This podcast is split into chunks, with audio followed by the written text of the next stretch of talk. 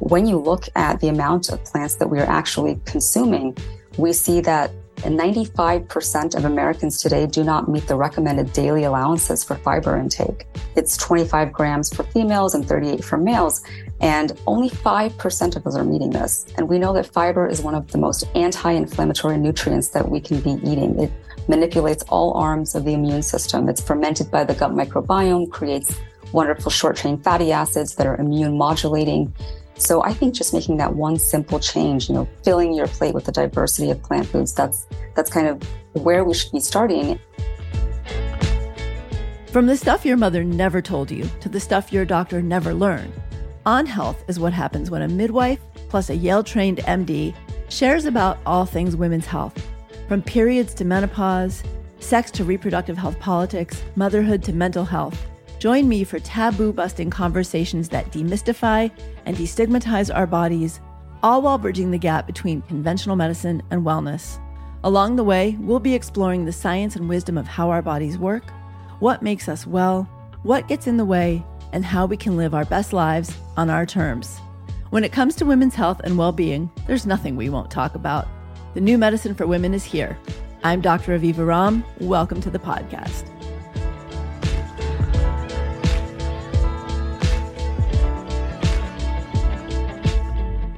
Inflammation is the body's natural, ancient, and protective response to injury and infection. But something's happened in our society and the way we live in the past 60 years that's turned inflammation from the protective fire in a fireplace where it keeps us safe and warm to a force that's taken on a life of its own, a fire that for too many people is burning down the house. Unchecked chronic inflammation is, in fact, the mother of all root causes. The common denominator in most of the chronic symptoms and almost all the chronic diseases most Americans are facing. In fact, while COVID might not make it feel so, infectious disease has increasingly taken a backseat to chronic diseases like diabetes and heart disease for several decades now.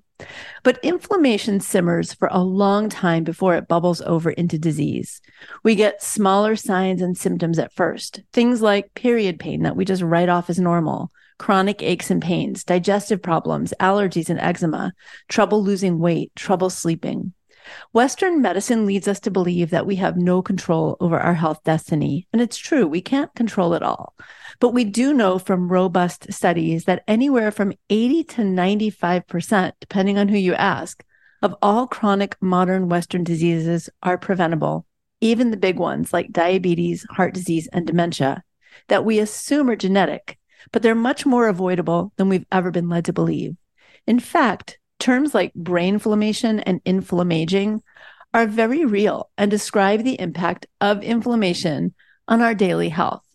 And at the heart of preventing and even reversing most chronic diseases, particularly before they've gone too far, is cooling the fires of inflammation.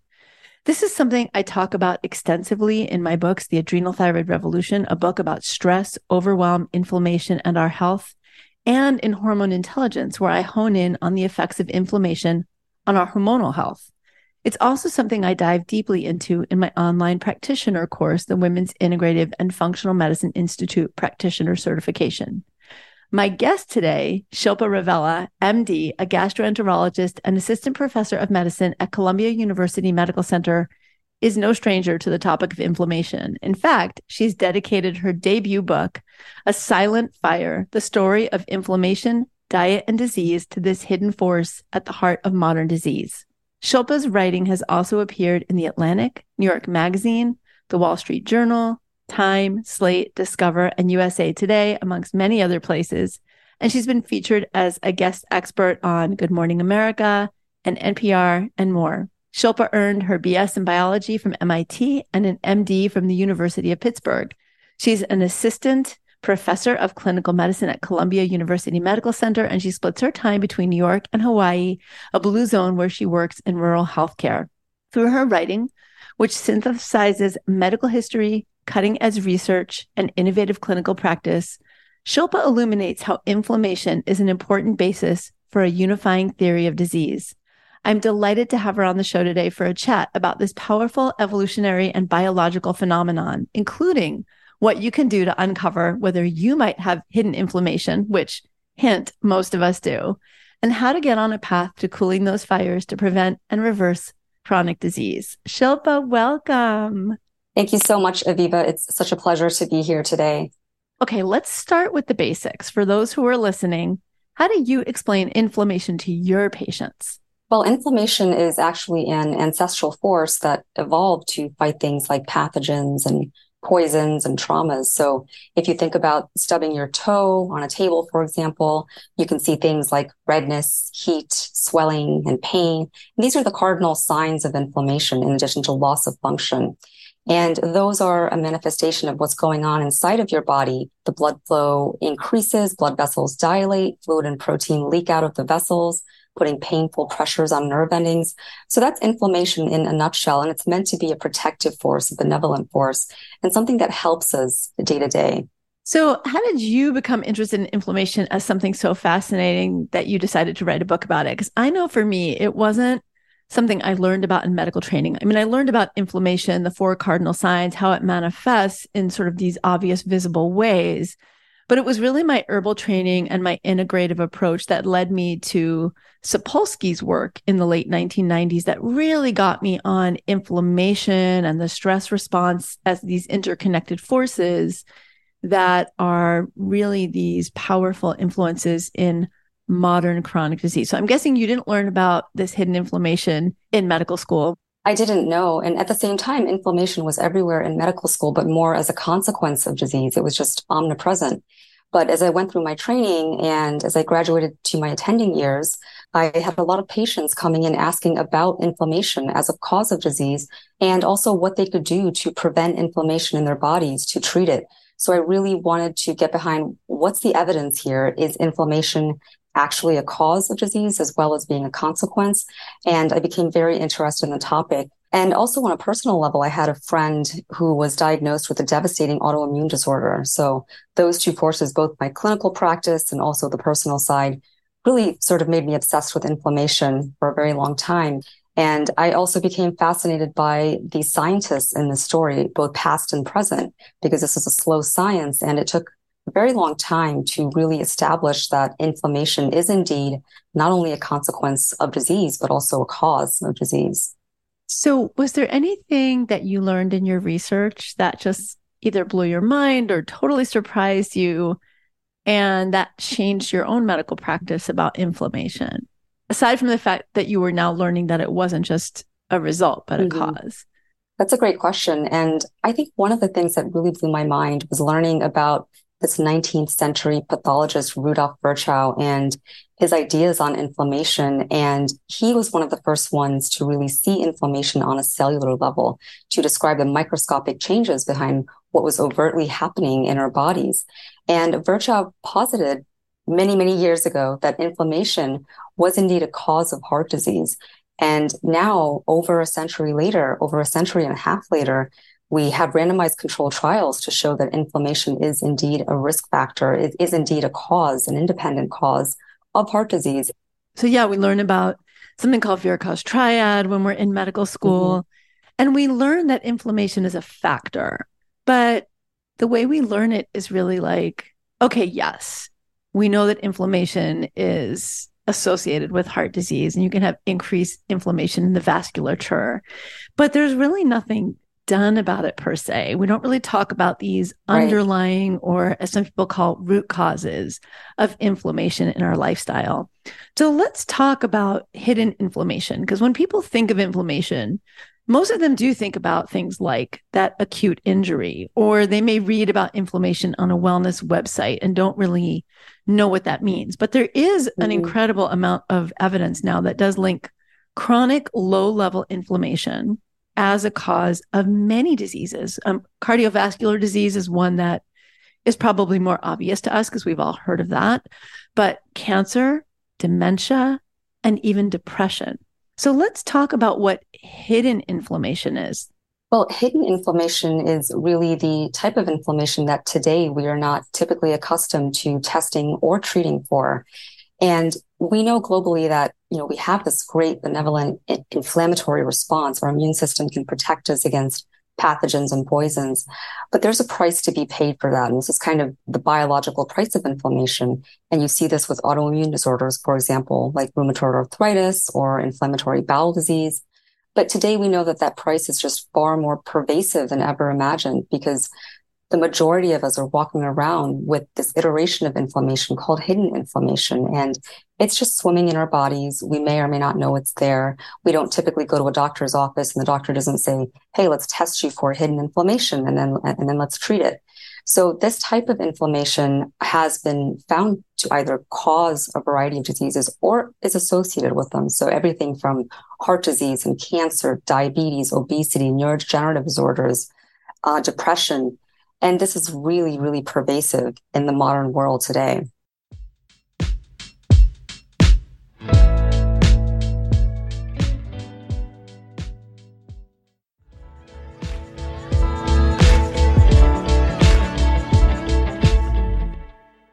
One of the things that fascinates me about biology and particularly evolutionary biology is we have all these protective mechanisms. Like you said, inflammation protects us against pathogens, infections, injuries, poisons, right? All these different phenomena that we may be exposed to in our environment.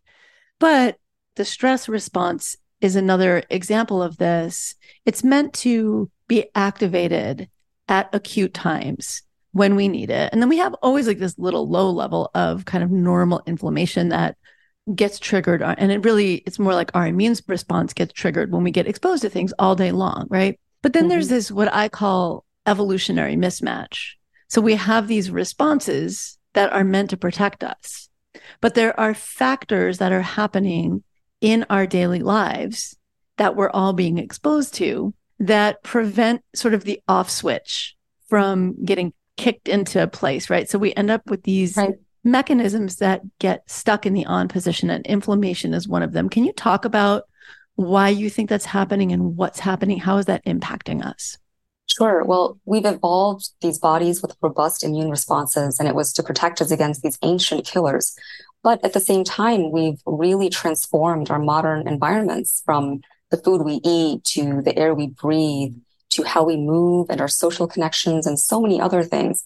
So it's that evolutionary mismatch that is responsible for creating this sort of low level inflammatory state in the majority of humans today. And that can lead to various issues down the line, perhaps not suddenly, because this type of inflammation doesn't tell you that it's actually there in your body and and may not cause problems till years or even decades down the line. So all of these lifestyle factors that are ongoing you know, a teenager's food habits may affect cancer in, in middle age. So it's very insidious. It's a heterogeneous force and it operates pretty slowly. And it's really due to this evolutionary mismatch that we have going on today. So, what are some of the signs you look for in your patients or explain to your patients that people can recognize as some of the more obvious hidden red flags, but maybe things that we're just sort of accustomed to living with in our modern culture that we ignore? So, in your own life, what would tell you that maybe you had some hidden inflammation that you would want to be aware of or concerned about or take a next step toward looking under the hood a little bit more? Sure. I think it absolutely can vary by specialty as well. One of the first things in a primary care setting that I would look for is just the belly fat, because if you have that abdominal fat, that's a marker for uh, the visceral fat, which is that deep fat that wraps around your inner abdominal organs. And that type of fat is highly inflammatory and it's churning out inflammatory molecules at all hours of the day. So that's one thing that I think is a relatively easy thing to look for. This is really important because one, when we talk about fat and we talk about weight, I always want to differentiate between the medical and metabolic aspects of this and where we can run off into you know what's very common in medicine and our culture which is fat shaming. So what we're talking about here is very specifically called visceral abdominal fat or visceral abdominal tissue. And there is a way to measure this. And actually there was some a study that happened many years ago called the MacArthur study on aging. And one of the things that the MacArthur study on aging and you might be familiar with this looked at are markers of problematic aging that were due to underlying inflammation. And one of the things they found was actually an increased waist circumference. And that had to do with this higher level of visceral abdominal tissue. So for women, one of the things that I do in my practice is for women who come in at a much higher BMI, and BMI does not tell us everything. We know that, but past a certain point, it can be indicative of inflammation. And so it's a really kind of low hanging fruit that we can use to check mm. for it.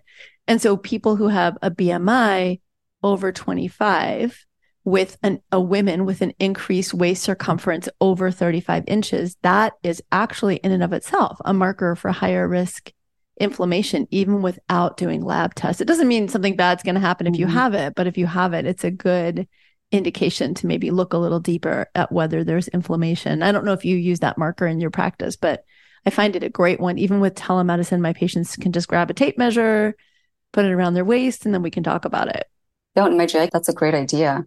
And I, I think just going back to this abdominal belly fat and feeling like you have to bring down that belly fat to zero, I, I think, you know, that is not necessarily the goal. It's more, you know, you change your diet, you change your lifestyle. And even in the absence of weight loss, you are actually having beneficial physiologic changes going on in terms of inflammation. So even if you don't lose that belly fat entirely, but are following, you know, adequate dietary and lifestyle factors, you can actually improve your inflammatory markers, improve, improve the level of inflammation, decrease the amount of immune cells that infiltrate your fat. So lots and lots of things that folks can do. Okay, so that's one thing.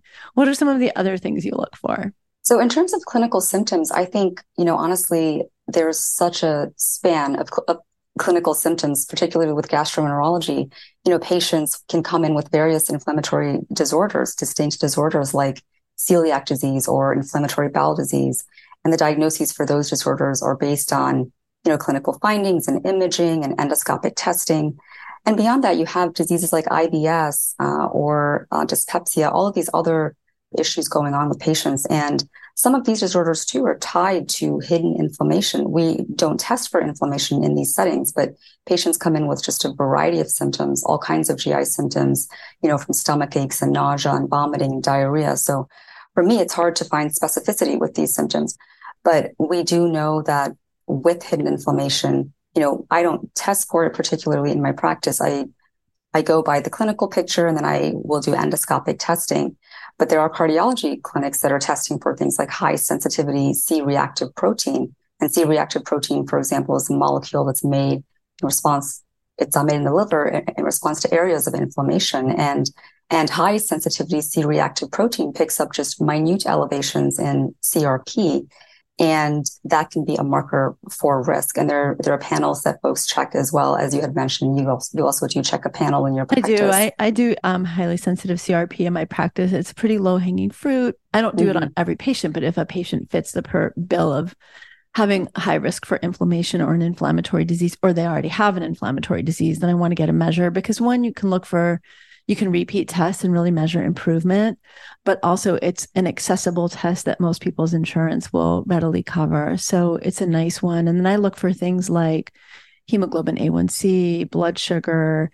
Um, I look at how many hours are they sleeping, things that can contribute to inflammation, look at their diet, and then just a super core, simple panel. But that highly sensitive CRP, I think, is a great low hanging fruit for people to ask their primary care provider to check for to just see if there's inflammation there. I think it's an incredibly exciting field, and I'm very curious to see what's kind of coming down the pipeline. And there are folks talking about looking at inflammatory signatures, for example, that measure a panel of markers in, in, instead of just a few markers and are very disease specific, or even just looking at inflammation in response to challenges as opposed to static inflammation, a snapshot of what's in the blood. So I, I think it's an exciting area for sure.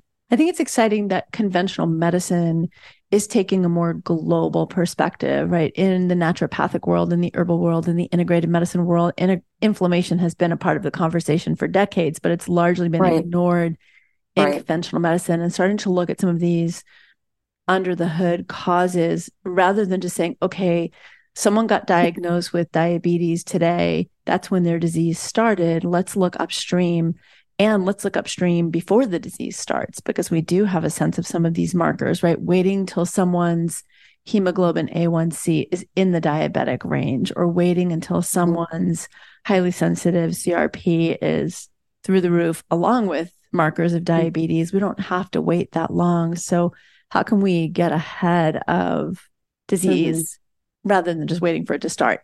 And let's go even more upstream than that, because you and I share some things in common, which it's not just about testing, it's about some lifestyle factors that we can all use to prevent and even reverse inflammation. There's so much talk about anti inflammatory diets and inflammation in the wellness world. So, first, what are some of the common myths you see about an anti inflammatory diet? And then, what are the things that you feel are the most important components in an anti inflammatory diet and the important things to avoid? So, myths and then realities. I think one of the biggest myths regarding an anti inflammatory diet is that it's an exclusive diet. And I've seen so many iterations of, of these diets, and they exclude just various foods like gluten, all grains, beans, uh, nightshade vegetables. And I think one of the biggest things to keep in mind regarding inflammation in general and anti inflammatory diets is that while you may have specific instances, specific disorders that require exclusion diets, the anti inflammatory diet as a whole is for chronic inflammatory disorders. And when we are talking about chronic inflammatory disorders today, we're not just talking about rheumatoid arthritis and inflammatory bowel disease. We're talking about the majority of diseases that modern man suffers with heart disease, cancer, obesity, diabetes. And so this is really a diet that's meant for the whole population. And when you look at it in that context, and when you also look at the history and you talk about evolution and you look at all of the nutrition science data that we have to date, and also science on how food is affecting our microbiomes, we realize that the anti-inflammatory diet is incredibly inclusive. It's a diet that is very high in whole plant foods, so so uh, largely or exclusively based in whole plant foods, and all different types of plant foods. So the diversity of the types of plants that you are eating is also a very important factor because we know that in some studies they've showed that simply increasing the diversity of plants can actually lower inflammation in the body without making any changes in the quantity. So the diversity and the quantity of plants, I think, are two of the biggest, biggest factors in designing an anti-inflammatory diet that is appropriate for the microbiome.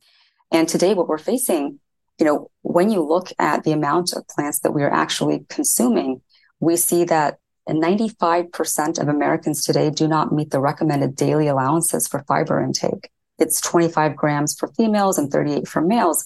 And only 5% of us are meeting this. And we know that fiber is one of the most anti-inflammatory nutrients that we can be eating. It manipulates all arms of the immune system. It's fermented by the gut microbiome, creates wonderful short chain fatty acids that are immune modulating. So I think just making that one simple change, you know, filling your plate with the diversity of plant foods, that's, that's kind of where we should be starting. I really try to talk to my patients and students about sort of we're talking about hidden inflammation, but some of the hidden sides of the wellness world. So when the whole anti-lectin movement started happening and people were shunning beans left and right, trying to explain to people this is one person who cherry picked the literature to come up with a marketable platform, but all of the literature all of the literature, with extremely rare exception for a very limited number of people, show that eating legumes provides very important fiber for an anti inflammatory diet, for gut health. Including legumes in your diet, even just a couple of times a week, has been shown without changing anything else to improve blood sugar balance, weight ranges. I mean, it's pretty remarkable how do you address some of these wellness fads? You know, as you said, they can be, it can be so restrictive, but so often, at least for me, I have patients coming in who are sure that that's the answer. And I also have patients who come in very, you know, reasonably who have IBS. And when I say, okay, we need to increase your plant foods, like, but I can't because I get so reactive. So let's talk about some of these challenges. One, some of the fads, things like anti lectin, and how do you address that? And also for people who really are challenged when they increase plant based foods in their diet. Those are great, great topics. Uh, and I think, you know, when it comes to fads, I, I really do try to talk about dietary patterns and about the data behind excluding certain foods. If we don't have the data to exclude certain foods in the diet, then I talk to patients about the reasons for excluding those foods. For example, with celiac disease, we, we do know that we have to absolutely exclude gluten completely from the diet. But then there are instances like non-celiac wheat sensitivity, which is also tied to hidden inflammation And in, in those cases, patients don't have to be as strict about gluten avoidance. So I think there is a role for exclusion diets of all kinds. But when it comes to the general healthy person, I really do tend to talk about each individual food and have patients understand that you know when you're looking at a plant and you're you're picking portions of the plant like uh, lectins which are proteins that are found in a variety of plant foods like nightshade vegetables and and uh, grains and beans. And you're looking at studies where they have taken those portions of plants and and given them in uh, isolated excessive doses to animals. You know you really need to be looking at the big picture. You have to be looking at the forest. This plant evolved to fight predators. There's almost no food in this world you know from an evolutionary perspective that won't have some component that you can sort of point your finger at and say, Hey, I don't want to eat that because of this, this or that. So I think we have to look at this from an evolutionary context, from a historical context as well. What have our ancestors been eating? And this doesn't mean going back entirely to what our ancestors have been eating, depending on who your ancestors uh, have been. But this means adapting to our current environment. So I really talk about all of these things when I talk about excluding certain foods with patients. And I think the bar to exclude any plant food should be very high. And sometimes there can be confusions about, you know, is there a sensitivity going on or an intolerance? Intolerances are due more to the lack of digestive enzymes, for example, like lactose intolerance, whereas a food sensitivity is related to immune issues. You know, is there underlying bacterial overgrowth or uh, microscopic inflammation in the colon?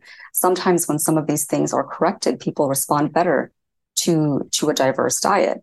So I think it, it takes some time to correct underlying issues. And then also, if you're going from a 0% plants to 100% plants uh, type of diet overnight, I think that's a very rough change for your body because your gut will tend to alter its secretions and its contractions over time in order to better process plants. And you need to build up the microbes in your gut that are able to process plants as well. Because as humans, we have a couple of dozen enzymes that can process those carbohydrates, but uh, the microbes have tens of thousands. So we really need to be building up that robust gut microbiome as well. So I do talk to my patients about all of these different things and also just tell them not to give up hope because it's, it, you know, in some cases, it can be a more protracted change.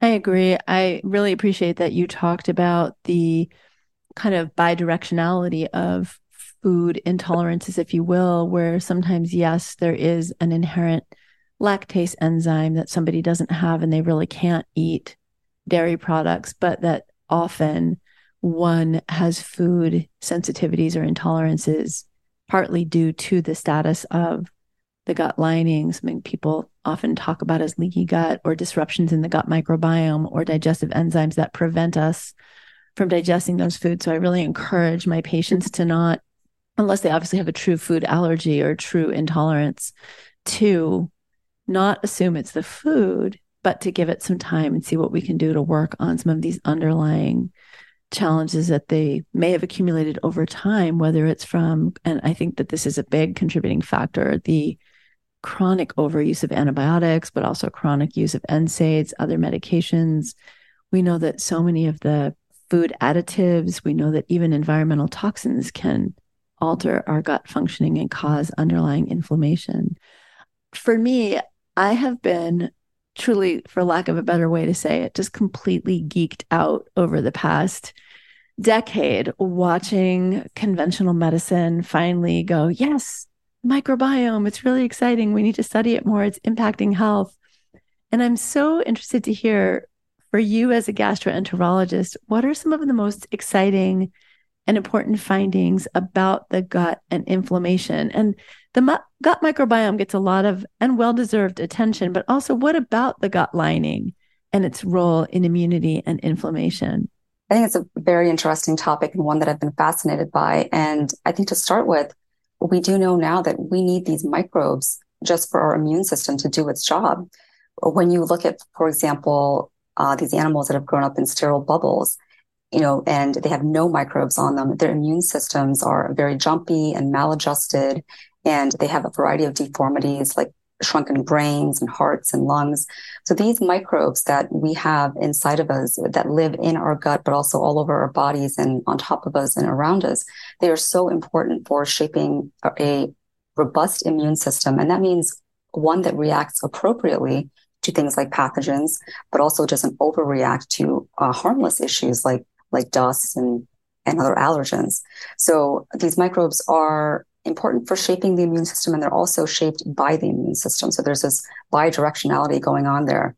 And we also know that it's very, very important from the minute we're born to be in contact with these microbes. So the quantity and quality of microbes that we are interacting with. So as a kid, we, we do need to be outside interacting with these microbes that we've evolved alongside. So they're in contact with these microbes in um, mud when kids go hiking or they play at the beach and things like that, because those are the microbes that are going to best shape their immune systems. So the quantity and the quality of, of those interactions are in, incredibly important because your microbes are having conversations with your immune cells at all hours of the day. And I thought that was a fascinating concept because we are not static human beings and, and we can't draw our boundaries as tightly as, as we used to think of ourselves. You know, we, we have these microbes that are shaping us constantly and they are shaping our immune systems constantly. There's such fascinating research that surprised me when I was working on one of my books on the profound interactions, again, in both directions, that bidirectionality we're talking about, because it's all connected, right? Between the gut microbiome and circadian rhythm. How much of our circadian rhythm can disrupt the gut microbiome and even lead the gut microbiome to, if you will, I'm doing air quotes here, be jet lagged, but also how disruptions in the gut microbiome can affect our sleep cycles, our other circadian, our liver function, other aspects that are circadian primed. Absolutely. There are so many associations now. I think it's a fascinating area of research how all of these lifestyle factors can affect our microbes, can affect our health, can affect inflammation as well uh, as a cause of these various disorders.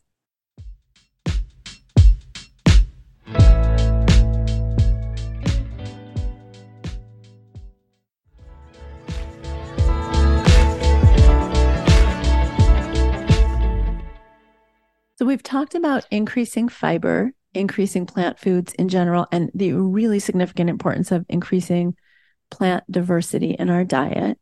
We've talked about sleep and the bidirectionality of sleep and circadian rhythm. We've talked about time in nature, getting dirty.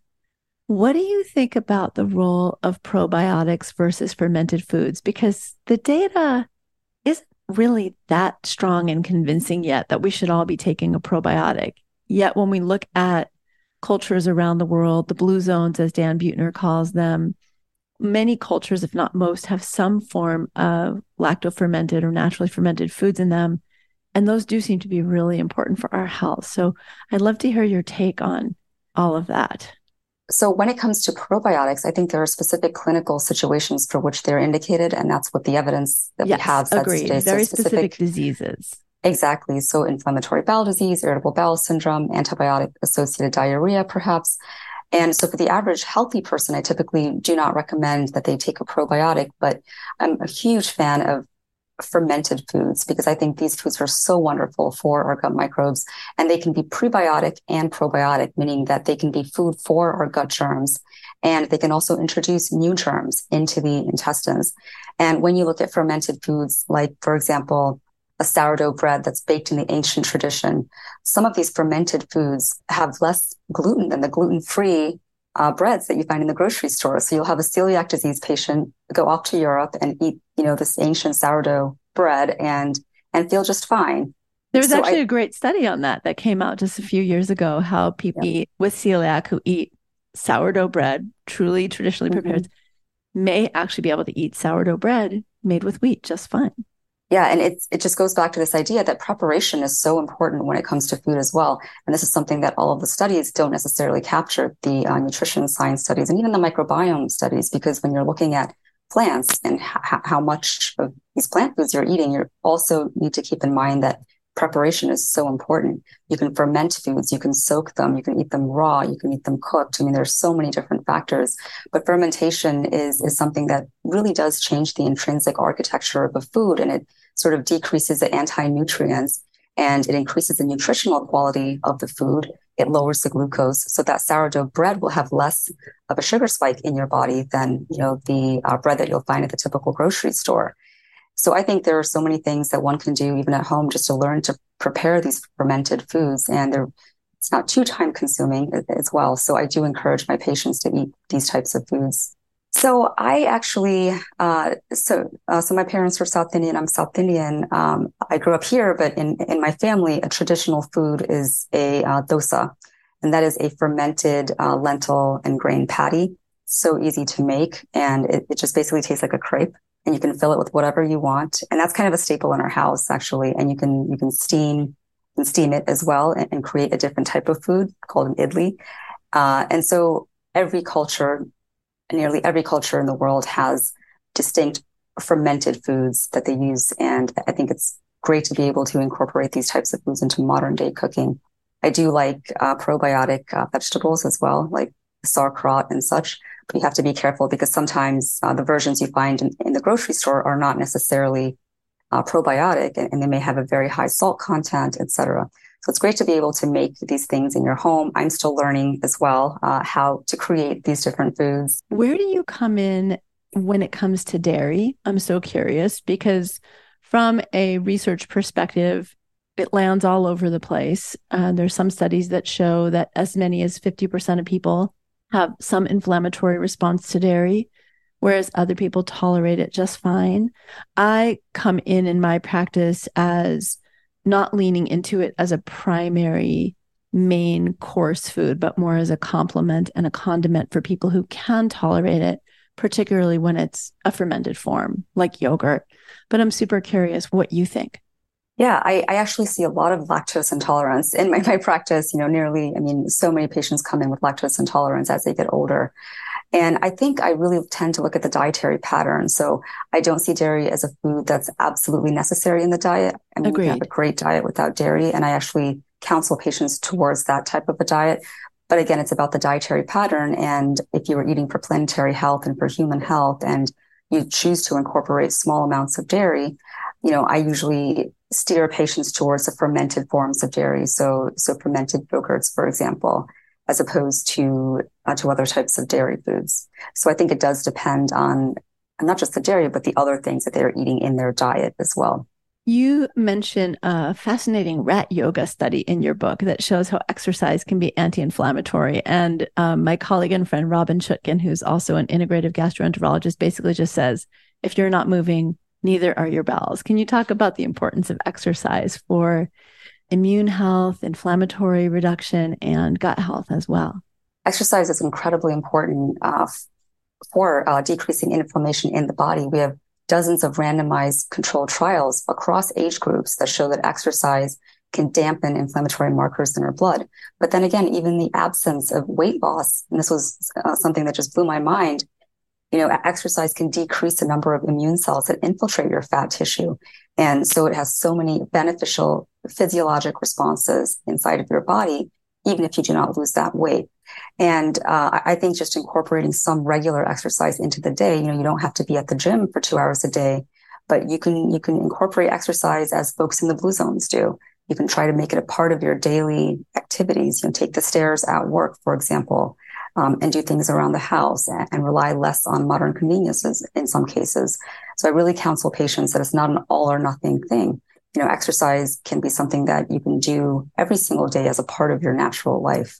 I really appreciate that you shared how beneficial it can be even without weight loss because there's such a big focus on weight loss and particularly for women who enter into menopause and they're struggling with that 5 or 8 or 10 pounds that they gained they get really frustrated when they're exercising and exercising and not losing weight so they sometimes give up rather than seeing the more global benefits of strength and reduced right. inflammation. So I'm really glad you shared that.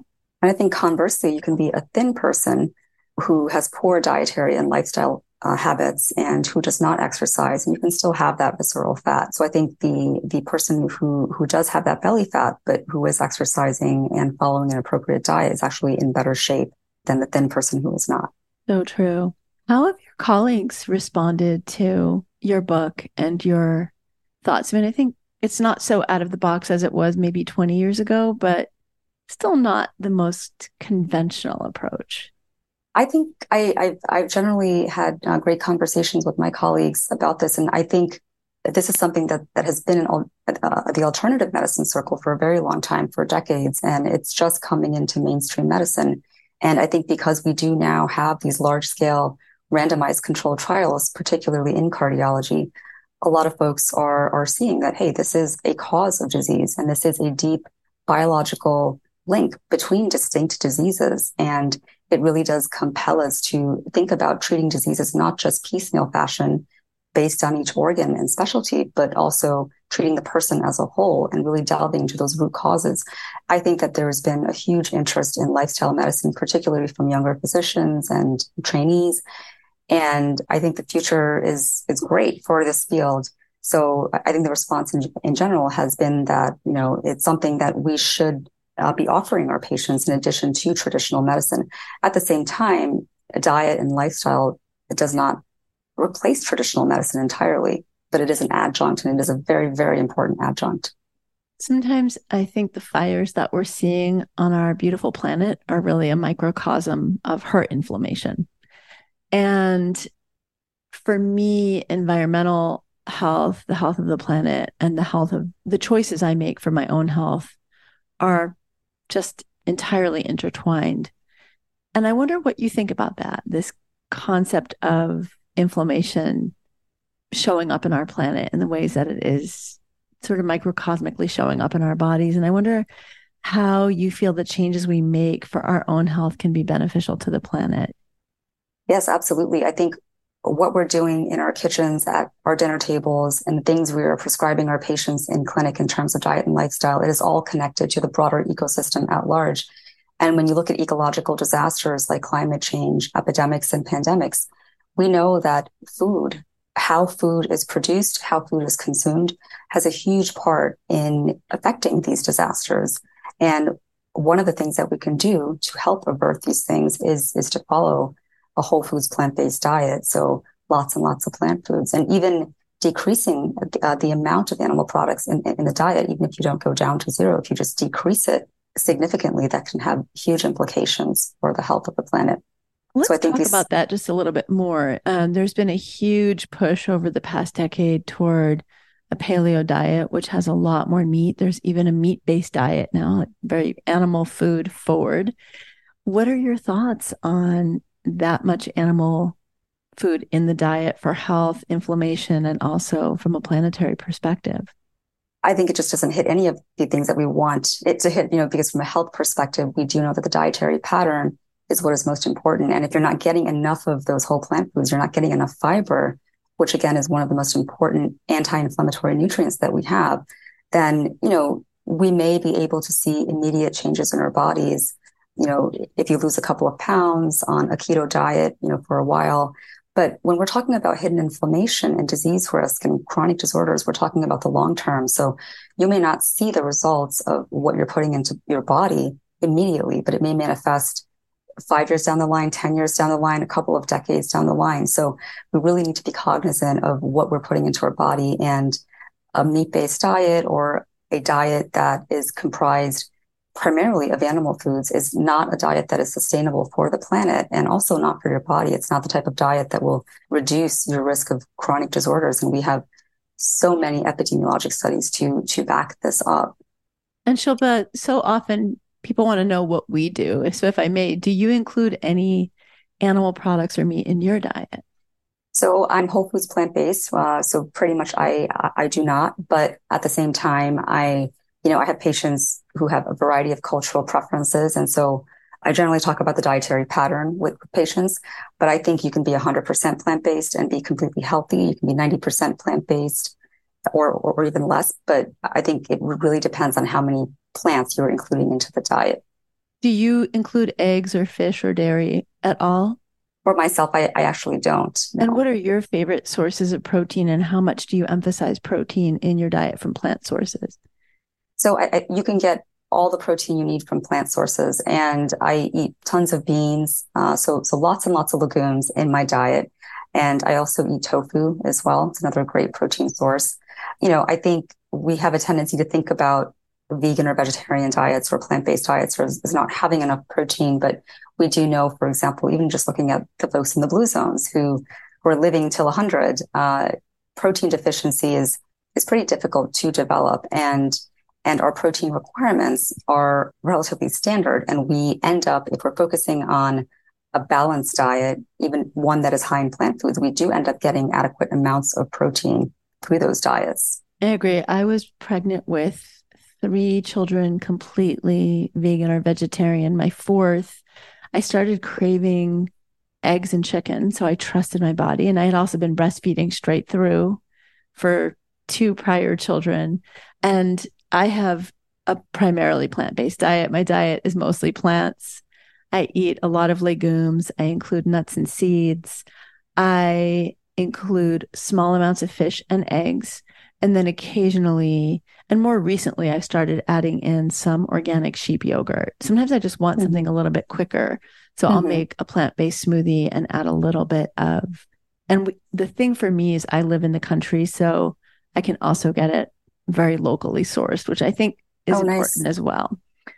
Absolutely. I agree. You can get all the protein you need, and we know it's better for the planet. We also know from a hormonal perspective, women have better estrogen ratios who are much more plant based in their diets. And again, like you, I don't make any judgments about people's diets. I'm here to educate my patients and meet women where they're at. Mm-hmm. And also I do try to keep that bigger ecosystem in mind, what is sustainable. So, if there were three takeaways on inflammation, if you could just tell people three things that you really want them to take away from this conversation, what would those be? Well, I hope that uh, folks are starting to understand that inflammation is omnipresent and that it can actually be a cause of disease, a risk marker for disease. And uh, it is tied to a variety of our modern chronic killers, heart disease, cancer, obesity, diabetes, neurodegenerative disorders, depression. I'll, I'll just list those over and, and over again. And two, I would definitely love for people to understand that they do have tools in their own kitchens, even, and tools on how to live their life to combat inflammation, to dampen it, to prevent it, and to reverse it in the body.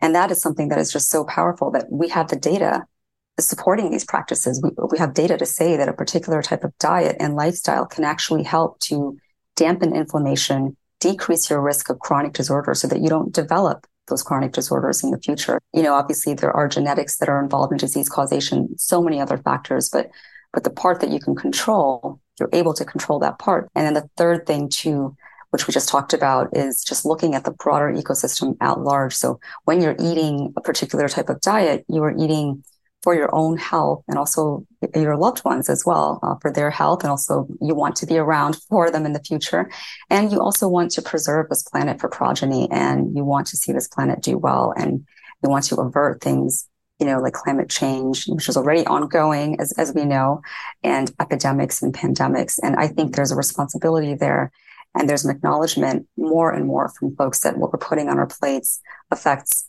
so many more people than than ourselves and our own health. I love that. One of the simple things I have my patients do is a food journal, but not to kind of police what they're eating, but to start to pay attention to how they feel when they eat certain foods. How do you feel right when you're eating it? How do you feel a couple of hours later? It's something that we're just really not taught. And I, it's amazing to me when my patients start to do that, how they become self reflective on their food patterns, but also just are able to kind of auto correct their own choices. Oh, when I ate that for breakfast, I felt really tired two hours later, or I felt achy, or my nose was stuffy, all the different things. And it's it's really fun. I also just think it's so easy to get and of course, we're scientists, we're writers, we're doctors. So we're looking through a certain lens, but it's easy to get clinical in the conversations. For me, I just love being in my garden and my kitchen and making things up and experimenting with flavor and nourishing my family and nourishing my friends. It's like, yes, all of this is about disease prevention, but then we look at the blue zones, there's so much more. I was in Italy and Paris this summer and people have lengthy meals. They linger mm-hmm. over meals and socialize and connect. And then they walk between meals or they're walking up pretty steep hills to get to a restaurant or get to the grocery store. So you're combining joy and pleasure and food and movement and local agriculture into something that is, if you get into the habit and the lifestyle of it really fun and really beautiful. And I sense that you feel the same way in your kitchen. I love what you just said. Yeah, I absolutely love everything you just said right there. And I think that's one of the keys too is that this is not a draconian diet where you're excluding all kinds of foods and punishing yourself. It has to be pleasurable if it's going to be sustainable. And I think when you look at the traditional Mediterranean diet, for example, this was a very pleasurable diet and a very healthy one as well. And you look at all of these different cultures and all of these foods, and you know, these are pleasurable diets that are rooted in ancient traditions. And pleasure has to be an important component of why you persist with this diet, because without the pleasure, without the habits, you know, it's it's hard to keep any sort of a diet. There are so many food rules. And I think that was another thing for me when I, mm. particularly mm. in Italy, but also in Paris, I would say. And I'm guilty of this too, like talking about eating within three hours of bedtime or not eating after seven o'clock for your circadian rhythm. And then I'm in Paris and we're at a restaurant at nine and we don't leave until 1130 and people are still arriving at 11 and these are people who generally i mean of course i'm not checking for their hidden inflammation but these are cultures that have classically and currently uh, in general lower disease rates than of these chronic diseases yeah. than we do too and i love how dan buettner talks about in blue zones you know people in greece or italy who are eating wine and cheese and bread and they're living well into their early hundreds but they're not just living they're thriving right? They're still having sex and managing their own bank mm-hmm. accounts and leading their own households. And so it's you know back to it's not about restriction it's about healthful choices moderation local food well prepared food good ingredients walking socializing all the things that go into absolutely and beyond diet all of these other things and also stress levels just reducing yes. your stress levels because stress is as we know, inflammatory and, and inflammation may be one mechanistic link between stress and the disorders that it leads to. So Absolutely. I think all of those different things are, are so important. So I have a question for you before we go that sure. I love to ask each of my guests. If you could tell your younger self anything, how old would she be and what would you tell her? Um, that's a great question. Uh, I guess, let's see, if it comes to food. So I grew up in Indiana, in a small town in Indiana. And I grew up eating all kinds of different things. The traditional food my mother prepared at home, which was very healthy. And I also ate a lot of junk food. You know, I, I had a lot of fast food. It was, it was a culture at that time. And, you know, every time there was a half day of school, my friends and I would go out and get fast food. And so I, I had a lot of, you know, all the foods that I write about, you know, you shouldn't be eating. I ate a lot of those types of foods when I was a child. And, and we know that the food and lifestyle choices we make as teenagers or as kids can, can really affect potentially disease risk down the line. So I would tell my younger self, uh, if I could, to eat in a different way, to eat more of the food that my mom prepared at home and to stay away from, you know, the ultra processed foods because, you know, this was the 90s when all of these ultra processed foods were having their heyday. Started even earlier than that in the 80s, but you know, there, there's so much marketing that goes on, particularly towards children and teenagers. When you look at all of the foods that are marketed, and when you're a kid, you think you're invincible and you're able to just take in all these foods and you feel fine afterwards. And so, yes, I, I think I would tell my younger self to really focus on some of these health and wellness uh, habits that I started to learn as as I got older and as I as I got into my training. I love that you're able to look to your mom's food as a source of healthful nourishment. Shilpa, your book is beautiful. It's not a typical uh, how to book. It really is a story of your journey. It's a story of the history of inflammation. And then there is, of course, your beautiful recommendations for bringing this into our everyday life. Thank you for writing such a gorgeous book and bringing more attention to inflammation. What are the best ways folks can find you? I have a uh, blog and website, uh, shilparavella.com. And that's probably one of the best ways. And it has contact information listed on there and, and some health tips in various categories as well. Well, thank you for this beautiful book. Thank you for this lovely conversation and being on the show. We'll put all the links for everyone to find you in your book. And I wish you just continued joy and enjoyment of this path that you're on. Thank you so much, Aviva. This was a great conversation. Thank you so much for having me. Thank you. Thank you, everybody, and we'll see you next time.